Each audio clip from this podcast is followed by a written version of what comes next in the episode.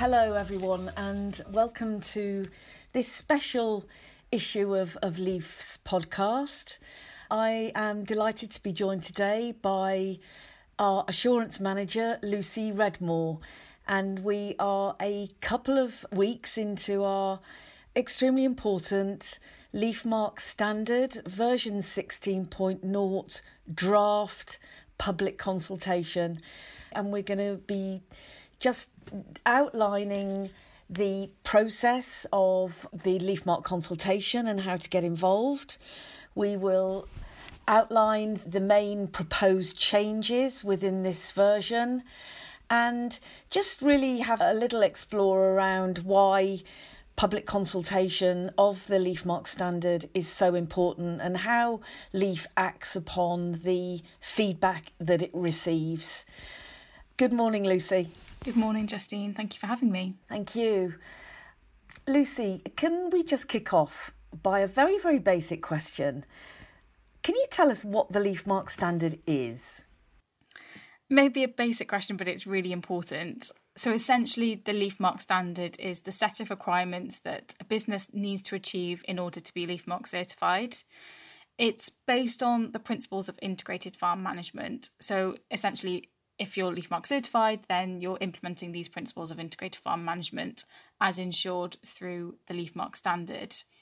I think the interesting thing about it is the formatting in terms of that, yes, it is a linear document. We have sections on each section of integrated farm management, but what we try to do within that is encourage those highlighting those interlinkages between those different sections. So, yes, you have a water management plan, but actually that has impacts on your nutrient management plan and your soil management plan. And that's what we're trying to communicate, as well as principles such as site specific approaches and also continuous improvement. So, the LeafMarque standard is really the Bible which we are asking our LeafMarque certified growers to follow. You could use a religious analogy if you like. Yes, absolutely. But essentially, in its core, yes, that's what it is. Thank you. So, we're reviewing it. We are looking at version 16.0. How often does the LeafMarque standard get reviewed, Lucy? So, the approach that we take is almost splitting it down into two sections. So, every five years, we review the standard to see if it actually needs revision. So, we'll see if we're delivering against our intended impacts, what we've achieved since the last version was published, and also what the industry needs are.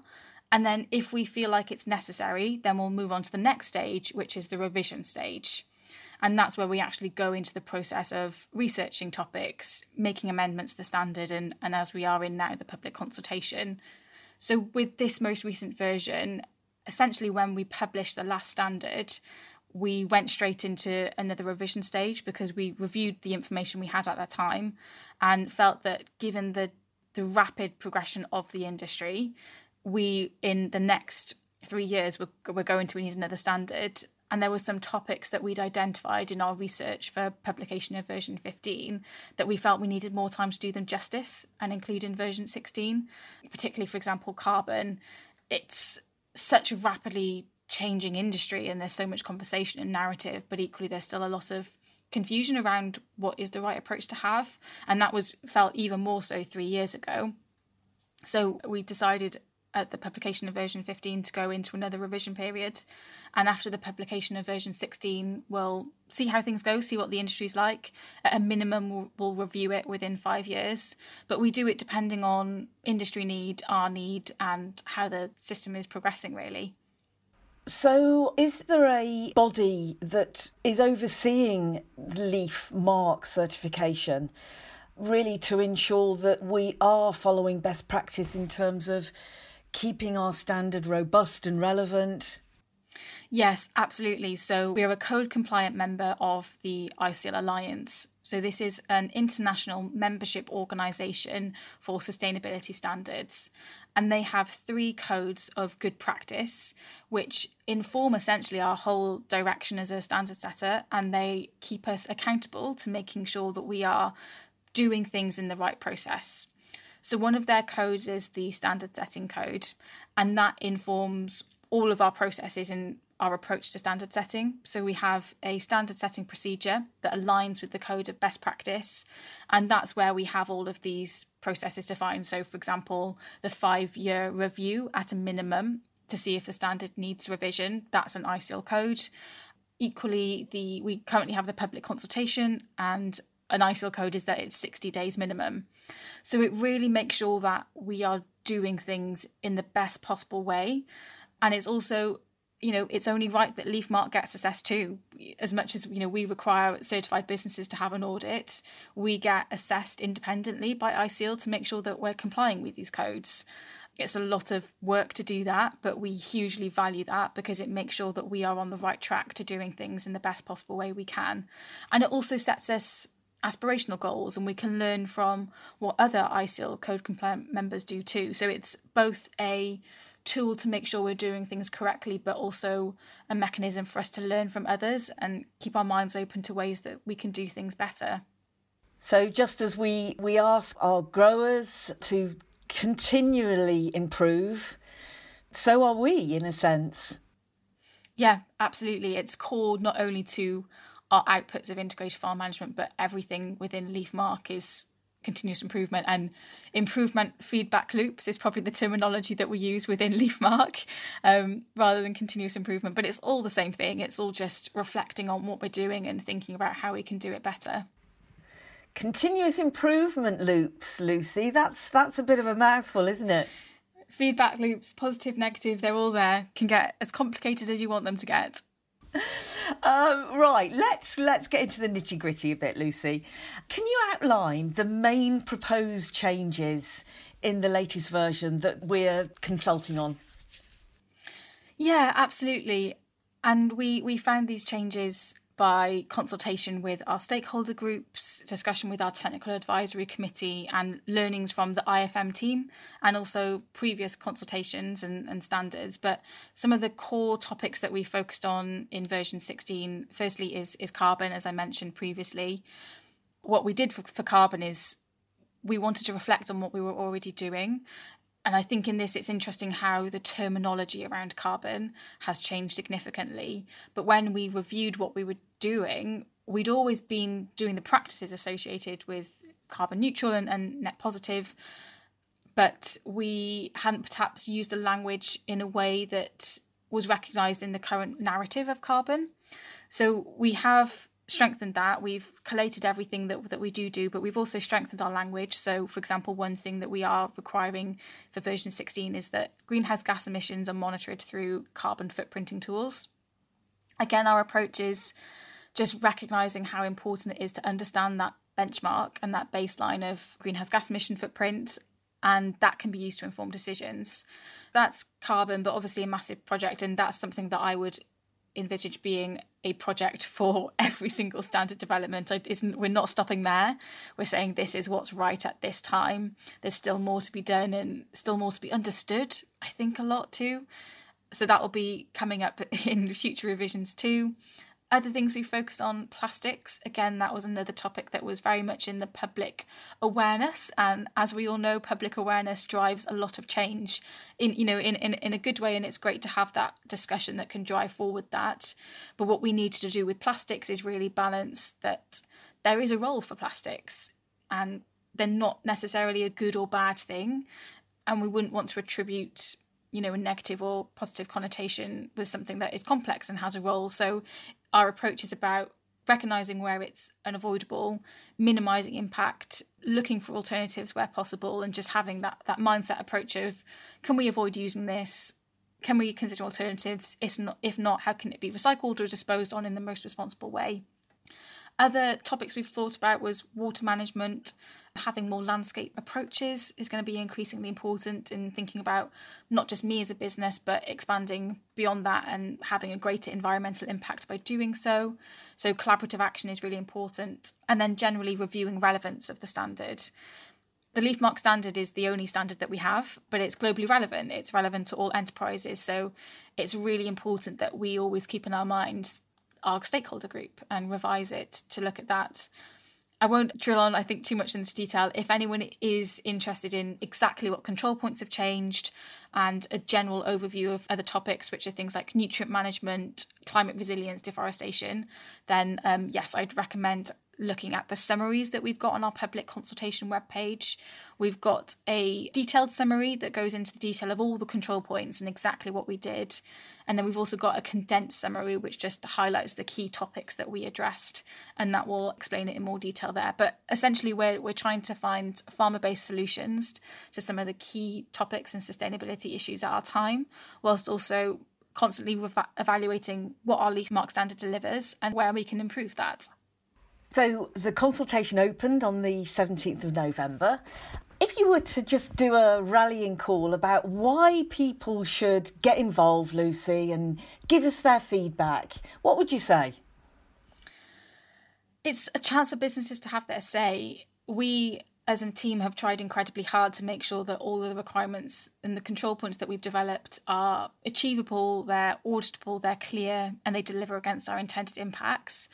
But we would really value people's opinions on that. And each farming is a different context and each farm has a different perspective on on what's right and what's right for them and it's important that we hear those views because that will inform not only how we think about version 16 but how we think about all of the standard revisions moving forward so it's really important that there's that chance to comment on that. And it's good to be challenged. It's good that we're challenged on on what we're doing in, in terms of what's achievable what's auditable and clear.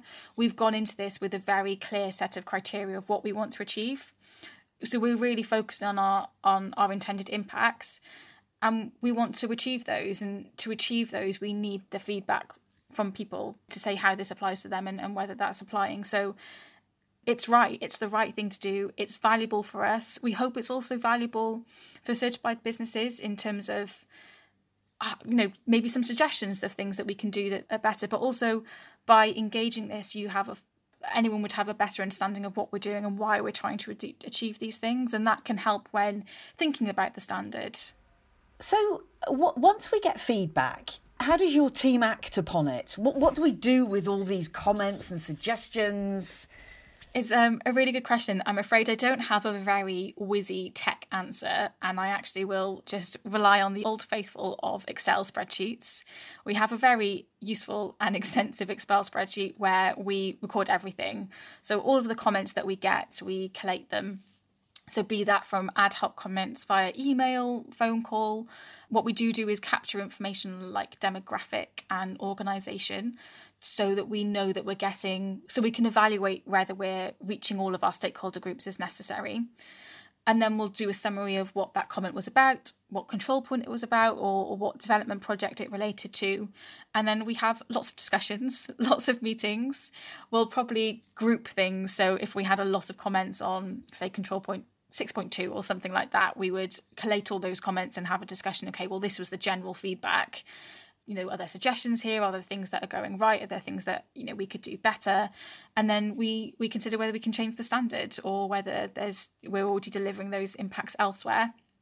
So a lot of excel spreadsheets a lot of discussions we'll also then run this past our technical advisory committee and think about whether we need a second consultation. That's on the cards if, if needed if we don't get sufficient feedback. So a lot of thinking and then once we've done that thinking once we've done that talking we produce a synopsis that goes out publicly ex- explaining exactly what topics of feedback we had and then how we responded to that whether that's maybe producing a guidance document or making a slight amendment to the standard.